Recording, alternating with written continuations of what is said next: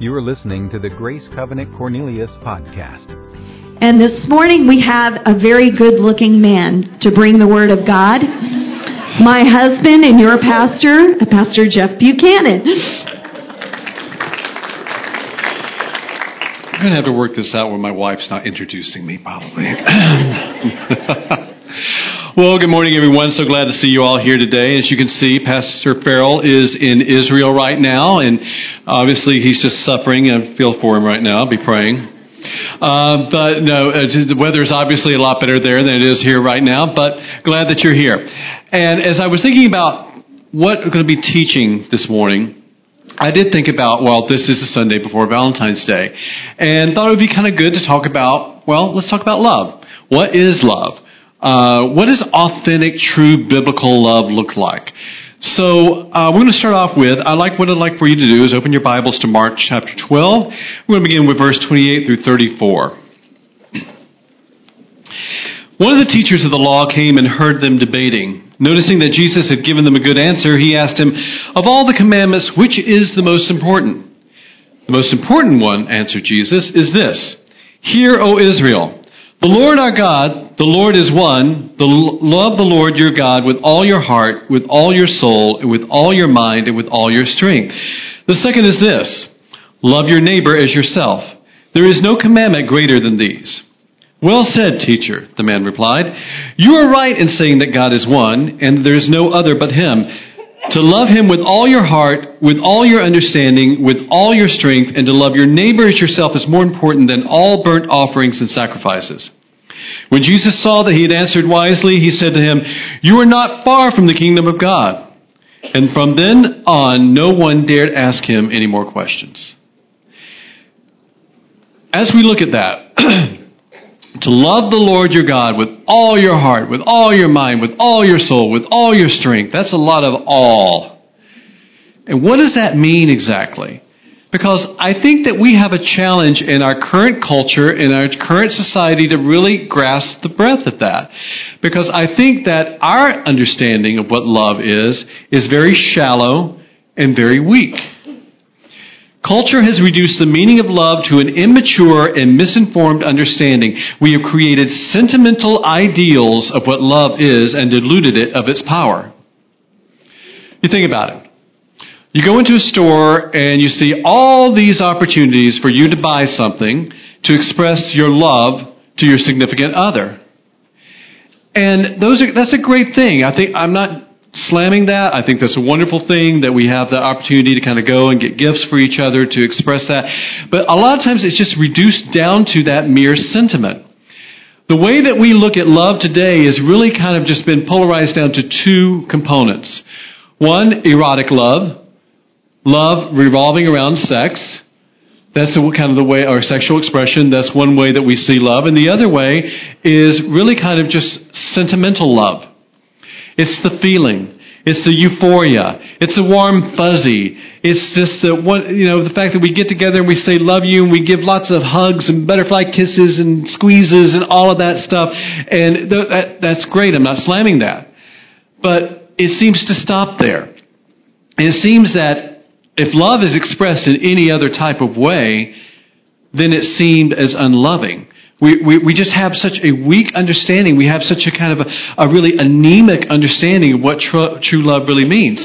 And what happens is that, you know, when you hear a scripture that says God is love, but then difficulty comes into your life, or it seems that God does something that doesn't seem to kind of jive with that verse, then we begin to question God, we begin to question our faith, we begin to question everything because well, God is love. But what's happened there is that we've reduced God down to one thing, one attribute, one component. God is love. Yes, He is love. But what that scripture means is basically that God exemplifies everything that love is. God is also a lot of other things. There are a lot of other attributes about God. God is also holy. He's wise. He's truthful. He's good. He's faithful. God is mercy. God is kind. God is patience. God is justice. God is righteousness. God is wrath. God is jealousy. God is grace. So, how do you reconcile God is love with God is wrath, God is jealousy, God is all these other things that seem to be in opposition of what love is? The thing is, is that God is all of those things. He makes up all, is the full breadth of who God is. To truly know God, you have to know all of His attributes. You can't just pick and choose. Because when you pick and choose and say that God is love, He is this loving being, and that's the only aspect of His character that you want to acknowledge and work in, then what happens is that you basically create a false God. Because it's not the true God. And we'll talk a little bit more about that later as we get into this. But we run in danger of really kind of creating an idol in our life when we don't have a full understanding of who God is and all the attributes that He represents and that He has. Love begins by loving God with all your heart and mind, which is the seat of the thoughts, passions, desires, and appetites. All of this focuses on who we are and how and what we think. Let's talk about that. What does it mean with all your heart and mind? Some of you got this mental picture of going, I'm loving God with all my mind. You know, you're straining to think about God. That's not what it's saying. That's not what it means. Whenever a king took reign within Israel, it was understood that his first responsibility was not to appoint his administration. His first responsibility was to take Scripture and to write it all out in his own handwriting so that he would use that Scripture daily, praying from it, studying from it, understanding it. That he went through the action, the discipline, to write all that out because they knew that for a king who truly knew who God was, could not help but be a compassionate, benevolent, just, righteous, holy ruler. He did this so that he may revere the Lord God. He did it so that he may follow his commandments. He did it so that he would not consider himself better than his brothers and sisters. It brought a full understanding of who God was, which began to define him as a ruler and as a king. Much like the way that we should do that. That the king was loving with all his heart and mind. It's like what the Jews were, uh, would do of strapping the scripture to their wrists and strapping the scripture to their head. Whatever. They knew the understanding of going, this had to be so ingrained in who I am and everything that I do. For me to truly know God and to understand His love, I have to fully comprehend who He is. I have to go as deep as my limited understanding will take me in fully acknowledging who He is and all of His attributes. Loving God, though, in this, cannot be divorced from fearing and obeying Him. That loving God with all of our heart, loving God with all of our mind, means the study, the, the depth of going into knowing who He is. But it also means that if you truly love God, you have to also walk in obedience. Because Scripture also says that Jesus said that if you love me, what? You'll keep my commandments. Obedience is a demonstration of our love for Christ. For those that are walking in disobedience, you're de- basically demonstrating that you are not loving Christ. You can say, Oh God, I love you, I love you, I love you, I love you, but if your life does not demonstrate that, we do not see tangible fruit, then no, we are not authentically and truly loving God. Because if you love someone, you want to do what they ask and what they require. There's a lot of teaching out there right now that basically says you can live any way that you want and still love Jesus. That is false teaching. It's wrong. It's an error. That Scripture tells us that if we are truly loving God, we are willing to be fearful and obedient to Him. Fearful, now when you hear that word, for those of you that may it be new to faith or may uh, relatively you know, um, not maybe not understanding what that means. Fearful is not meaning that we walk in coward fear of a God that could absolutely you know, blot us off the face of the earth. That is not what that means. It means a reverence. It means an awe. It means an, uh, walking in an understanding and acknowledgement that He is the all powerful, all holy, universal God. It's walking in acknowledgement of His power. Uh, it's walking in acknowledgement of just His magnanimous presence of what that is. That's, that's walking in the fear of the Lord, acknowledging that you are greater than I. That's the essence of that. So we walk, understand with all of our heart and our mind. We also love Him with all of our soul and strength. That is, with the intensity of our being. We are commanded to love God not simply with our whole heart, but from our whole heart. Now, let me explain that. When we love God with our whole heart, we're basically saying that we're loving Him by means of our heart. I'm kind of loving Him, you know, by the means of my heart. When I'm loving Him from my whole heart. I'm loving Him from the source. I'm loving Him from the depth. I'm loving Him from the inner reaching of everything that I am. That I'm loving Him from my whole heart. And that is what we should strive through.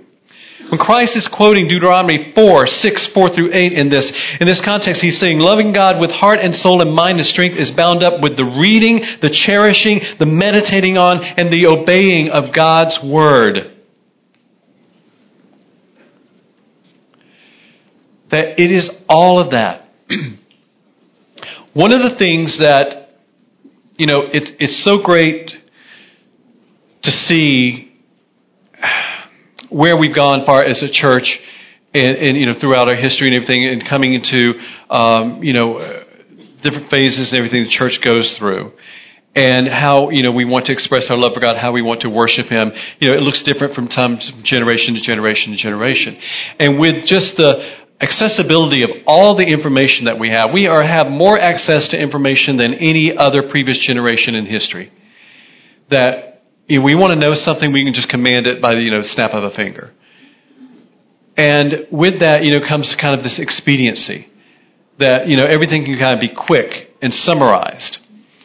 And what's happened is that in essence, we've done a lot of that with our faith as well. We want to make it very convenient, very cliff notes, if you will, and think that we're getting some depth of understanding about who God is. It just doesn't work that way. you know, when we say, and these are good, useful tools, so if some of us are using it, I'm not knocking the fact that you're using it, but if it's all that you're using, then there's a problem. When we have, you know, kind of these devotional studies and such of going, five minutes with Jesus in the car. And there are actually studies and such out there like that. That five minutes is Jesus with the car. Or, you know, how to get to know Jesus in, you know, um, you know, with 10 verses you know, a week or something, something along that line. We've just kind of almost kind of dispensed it all in just little breadcrumbs. And we expect that we're going to grow from that. Then we have unrealistic expectations. If we expect that we're really going to truly know who God is, through that little effort and investment in the relationship, then we're not. It's as though for those of you that are married to say, I'm going to get to know my spouse in just five minutes a day. That's the amount of time that I'm going to devote into understanding who you are, understanding your dreams, your passions, everything about your history, everything that makes up who you are. I'm giving you five minutes. And that's what we do with God. And then we understand when we don't know who He is, how we can comprehend His love. We understand why, and then we question, going, God, I want to love this person. I want to love from the, from the depth of my heart as you commanded, but I just don't have the ability to do that. And that lack of love is not demonstrating the fact that you don't have the ability, it's demonstrating the fact of your fallenness. It's demonstrating the fact, of the fact that the, only that ability to love comes from the empowering grace of the Holy Spirit. But if we don't know who God is and we're not tapping into that Holy Spirit each and every day, and if we're not growing in our relationship with Him, we will never have the capacity to love as we are commanded. You cannot love, have the love of God without knowing God. When we fail to love God with our heart, mind, soul, and strength, we in essence dethrone God and place an idol instead. We betray the love we owe to God by loving another more. We are wired to where we're going to worship something. And tell me that, well, I don't worship anything. And if you're an atheist going, I don't worship anything, yes, you do. We'll sit down, we'll talk, and I'll find out exactly what it is that you worship. You can't help it. There's something that you put within your life that you value and that you serve each and every day. So we all are wired to worship something. And when it is not God, or it's not the accurate representation of God, then we have a false idol in place. And we're worshiping a false God. That we have to strive to know who God, he, who God is so that we may worship the authentic and true God.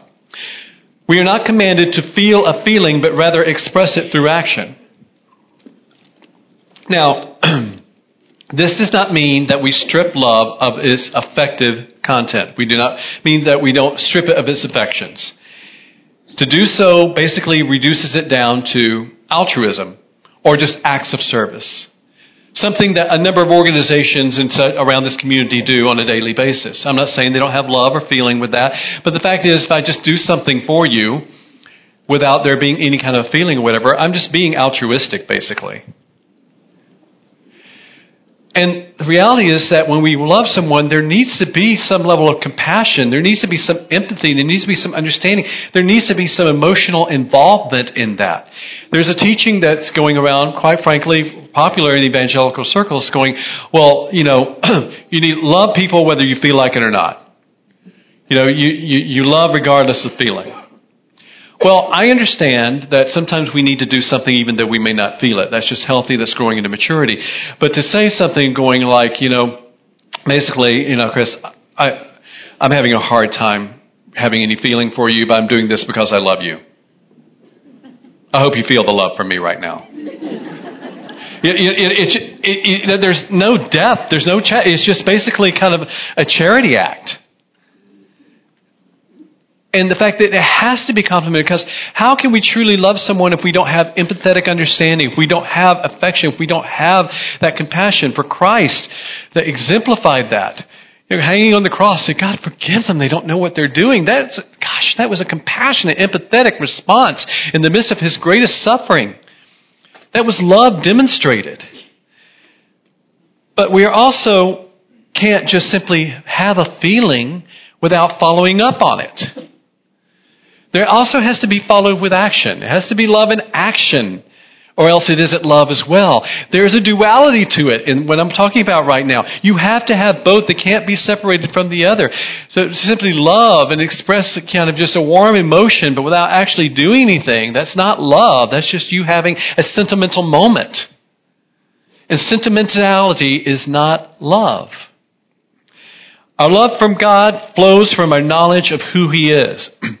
How can we love him with heart and mind if we do not increasingly know him, know what he likes, know what he loathes, know what he's disclosed, know what he commands, and know what he forbids? We cannot truly love him unless we have true, authentic knowledge of who he is. And if your depth of understanding of who God is is only this deep, then you've just discovered the depth of your capacity to love. You have to have a greater understanding. We have to challenge ourselves to go deeper. We have to challenge ourselves to contend for a depth of understanding of who God is if we truly want to walk in this love. So love is demonstrated to others by, and we're going to look at 1 Corinthians 13, 4 through 7. it says this Love is demonstrated by love is patient, love is kind, it does not envy. It does not boast. It is not proud. It does not dishonor others. It is not self-seeking. It's not easily angered. It keeps no record of wrongs. Love does no delight in evil, but rejoices with the truth. It always protects. It always trusts. It always hopes. It always perseveres. If this were a test, I've just failed miserably. I look at this list and go, well, yeah, sometimes I can exemplify that, but if I'm being honest, no. I, I, I don't fully embrace the full capacity of that. But it's something I should contend for. and strive for each and every day and challenge myself. This shows whether or not we truly have an understanding of love in our life. If we're exemplifying these things. Now, there's a lot of things that were listed there, but we're just going to concentrate on four of them there. That, that love is kind. Love demonstrates a willingness to serve and to change in order to meet the needs of others. That there's a willingness there for you to bend for the benefit of someone else. That is kindness. Now, there is a misunderstanding in culture today, believing that Christians are not, Christians are supposed to be nice. That we mistake kindness for niceness. And every, you know, we should, you know, shouldn't do say anything disagreeable. You should be nice, always walking around with a perpetual smile on your face and just have this essence of nothing but joy and euphoria everywhere you go. And that, you know, nothing is ever, ever unpleasant around you. Now, granted, those are nice qualities to have. And I'm not saying that that's a wrong thing. But I'm saying, but if you're mistaking that for kindness, that's a completely different thing. Being nice doesn't necessarily help us to grow. It doesn't necessarily exemplify what it is that God's calling us to. Kindness requires a sacrifice upon our part. It's a willingness to serve the other. It's a willingness to change, to meet the needs of the other. That's being kind. Sometimes kindness means that you bring correction into someone's life, and that's not always nice. So kindness also means that you may disagree with someone. And we're told today that you're not nice if you disagree with me. We want you, you know, if you want to be nice, you have to always agree with everything I say. No. I would rather be kind. Because kindness is to serve to the benefit of you, not myself. People that enjoy being nice, it's really more about them than the other person. Because they're more concerned, in many cases, of how other people see them rather than how they are benefiting or seeing others. It's all about them. I just want to be known. I had I remember someone saying, you know, uh, having a conversation, and we're talking about what do you want to be most known for? And this person was like, I want to be known for my love. Okay.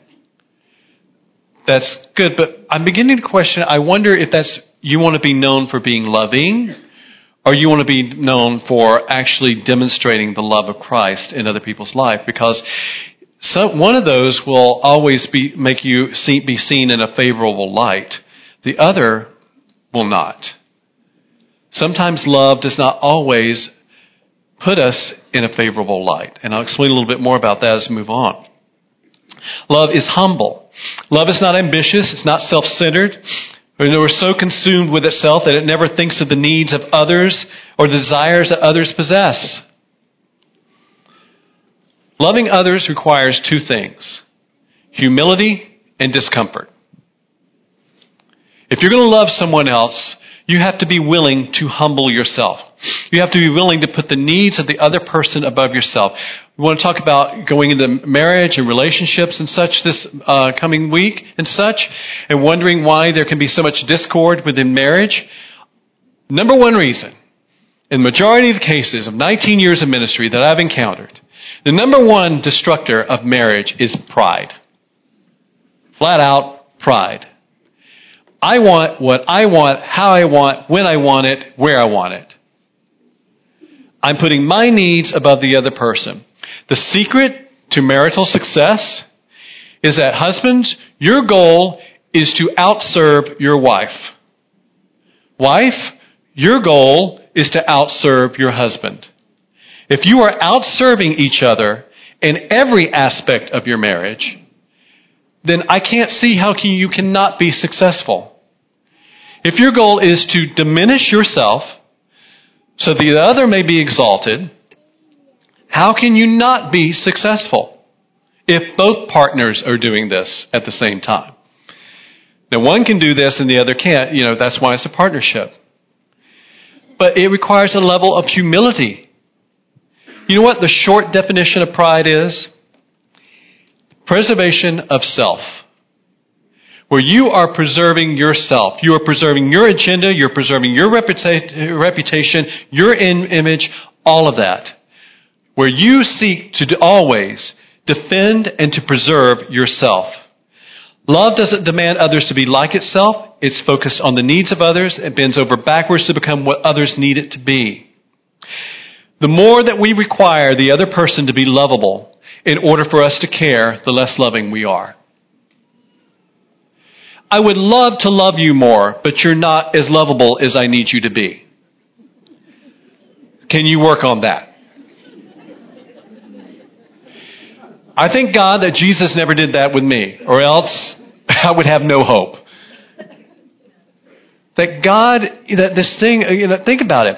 Jesus loved us when we are most unlovable. A lot of us are not very lovable people. A lot of us have issues and challenges. A lot of us have baggage. A lot of us have things that, you know, that at times can make us be very unlovable people. But our call is to love regardless. If you wait for the other person to become, you know, palatable for your love, then it's never going to happen. And two, once again, it's all about you. And the fact that you cannot discomfort yourself, the fact that you cannot bend, um, bend yourself to accommodate the other person. Love is not ambitious, not self centered, it's not consumed with itself. It doesn't go around talking about itself all the time, not constantly exaggerating and embellishing the facts to make itself look more important in the sight of others. You know what? As you continue, for those of you that may struggle with that, feeling the fact that you've always got to be seen a little bit a notch above, and always constantly playing the game of topper because that's the only way that you can find any value and find any sense of identity is continuing to make sure that you are seen as the top of that. That as you continue to promote yourself, guess what? You always have to always step on somebody else to get to the top. You always have to diminish somebody else. If you got to be seen as the smartest person in the room, if you got to be seen as the most competent or the best looking or whatever it may be, if you always got to be seen as yourself above anybody else, you're doing that at the expense of someone else. You know, I, I see this demonstrated so effectively on social media. And I see within our midst people that are interacting in some of the most unloving ways, and I find it so grieving.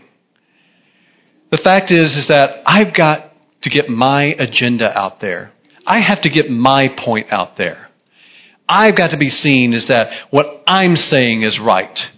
And that I was right all along.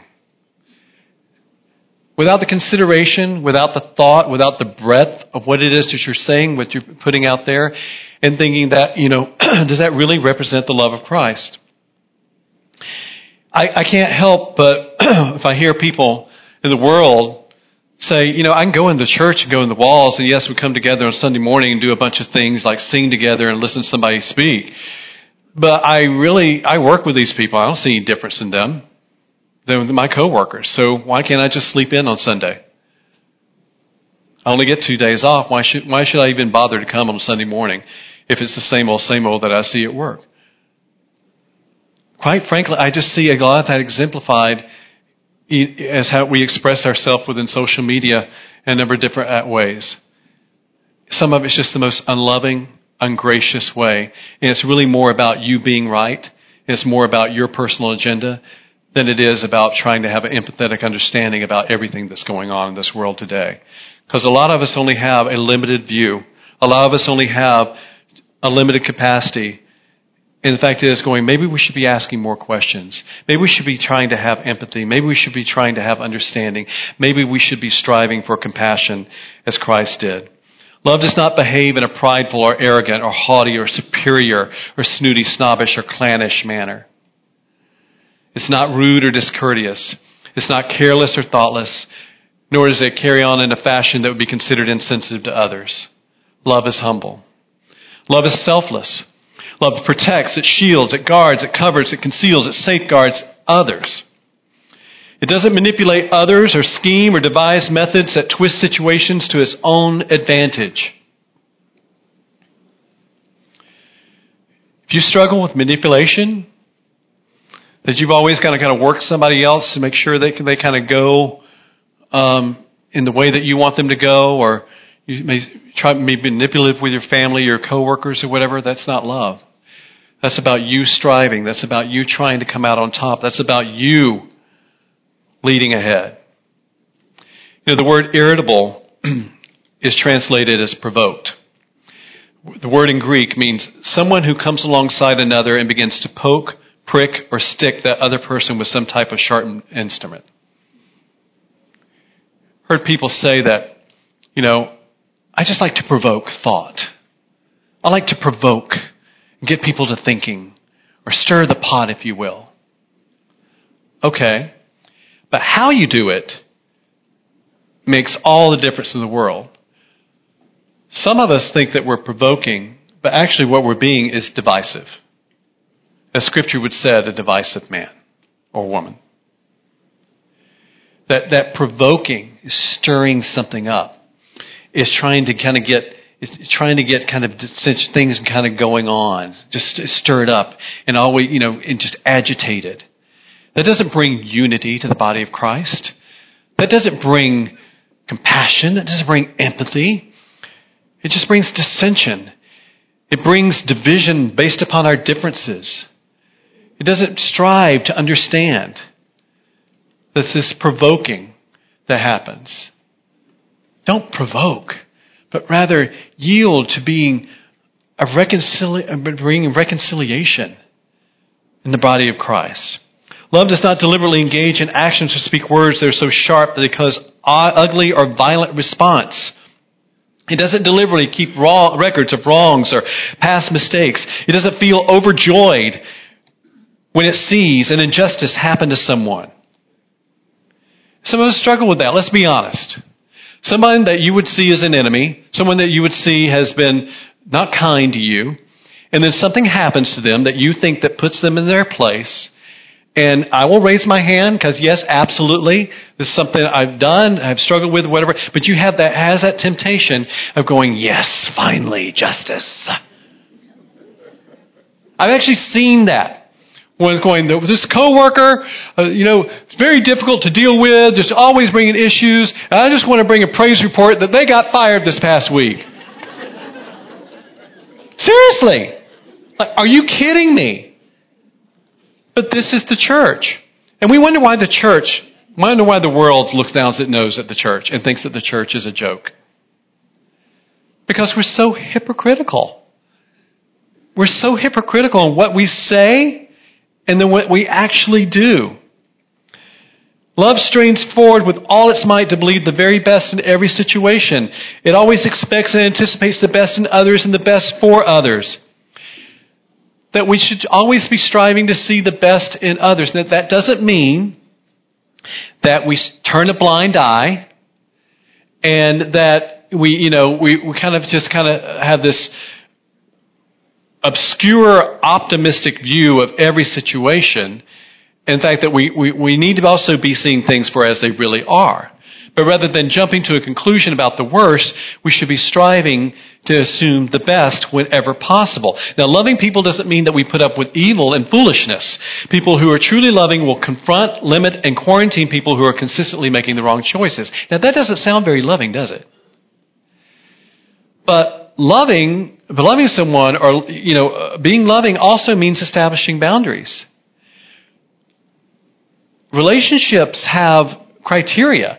Relationship, you know, there's a criteria to having relationship with people. And when people violate that, we also have to make sure that we're being loving towards others and such. And when one person's behavior is uh, being harmful to you or to someone else, then yes, there has to be constraints put upon that. There has to be boundaries. There has to be saying, no, no, you may not do that. You can be loving for parents that may be struggling with a child or a family member or something uh, that you know is living a life that is destructive or maybe they have addictive behavior or whatever being loving also means putting constraints and boundaries on that person as well for their benefit and for the benefit of everyone else I've seen this happen within a um, young man I was counseling for a while. That basically the the brother had severe severe anger issues, and the parents didn't necessarily address it and put constraints on it the way they needed to, and it wound up having devastating damage to the to the other brother, to where he had psychological issues uh, for a number of years within his life being loving would have also been making sure that you're protecting the other child as well, and also putting constraints on that one person so they don't bring harm to themselves or anyone else. There are appropriate times being loving. Sometimes we have to be strong, we have to be resilient, and we also have to be uh, resolved in our position and uncompromising. We can do that in a loving way, but we have to make sure that we're, we're doing it in a righteous way. But it also requires us sometimes to say, no, this is sin, it needs to stop. And I will not tolerate it in my life or in my family's life. And some of you are struggling with that. There, I believe there's somebody here that's struggling with that this morning. And you're struggling going, well, I want to be seen as loving. I want to love this person. I believe the Lord would say, going, but as I have loved you, and as I have loved others, that sometimes the most loving thing I can do is to say no and to bring correction and to bring restraint.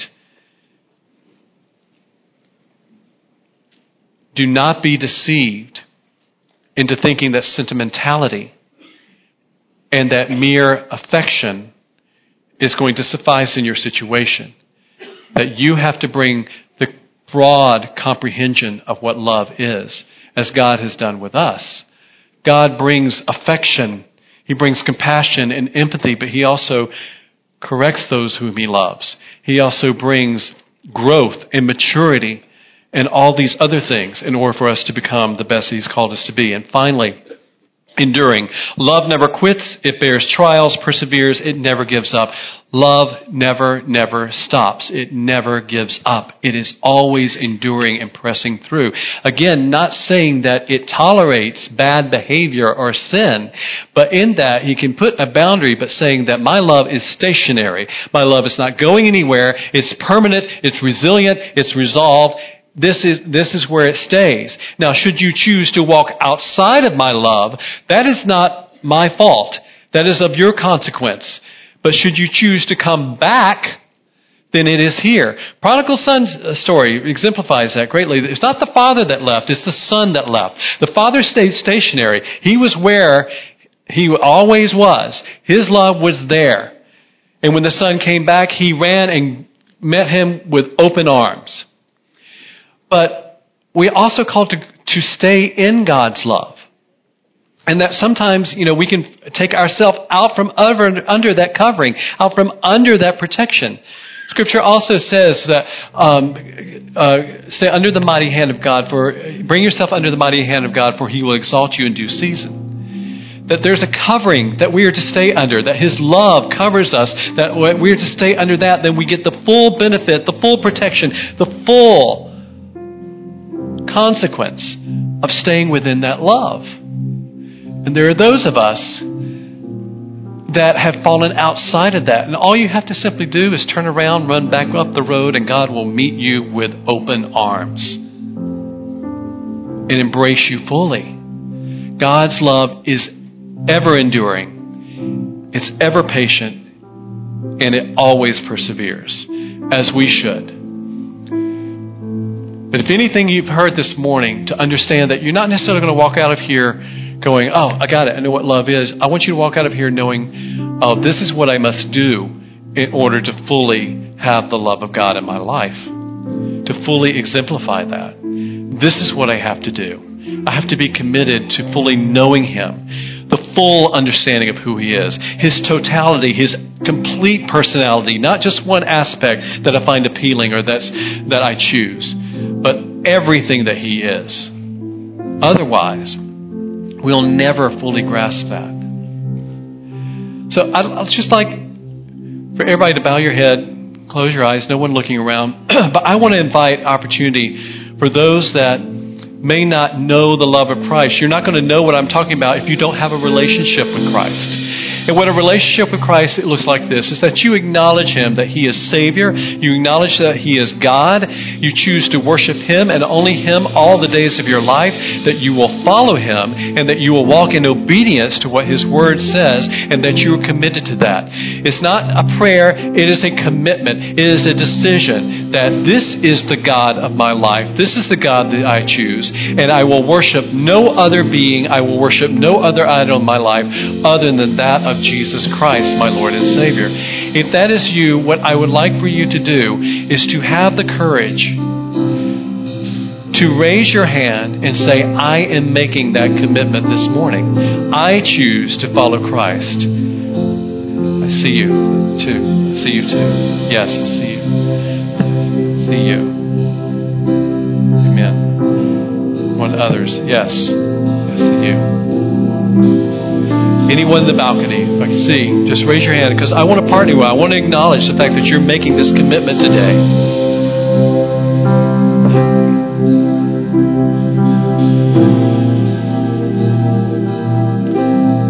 Over here. Yes. Thank you. Well, this is what I want us to do. I want us to pray. And for those of you that made a decision, and I want my ministry teams to listen very carefully. I want you to make yourself available again after this service because I want you to pray with the people that made decision. Those of you that made decision, I want you to have the boldness to come out front after the service and pray with our ministry team so they can also provide you some information about what your next steps need to be. This is very important. I cannot stress that enough. Very important that you understand what the next steps need to be for you to continue your growth in Christ.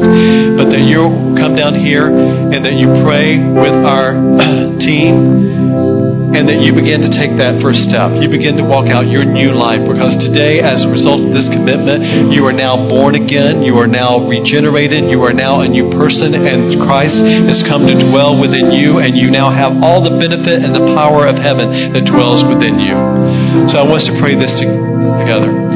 Father, we acknowledge that you are Lord and Savior, and God, that you have come to save us, and you died, and you sacrificed yourself for our benefit. And Father, we acknowledge the gift of your salvation. We ask that you come into our heart. Lord, that we ask that you fill our life with the power of our Holy Spirit as we choose to worship you and only you for all of the days of our life. God, I acknowledge that you are Lord, that you are Christ, that you are Jesus, the Messiah, the chosen one, the one that brings salvation to all. And I choose to walk with you all the days of my life. And I ask, God, that you begin the, the work that you've begun in me today, that it will continue as I walk out this door. And I celebrate the gift of salvation that you've given me. And we praise that in Jesus' holy name. Amen. Let's give us a pause for those that have come to Christ this morning.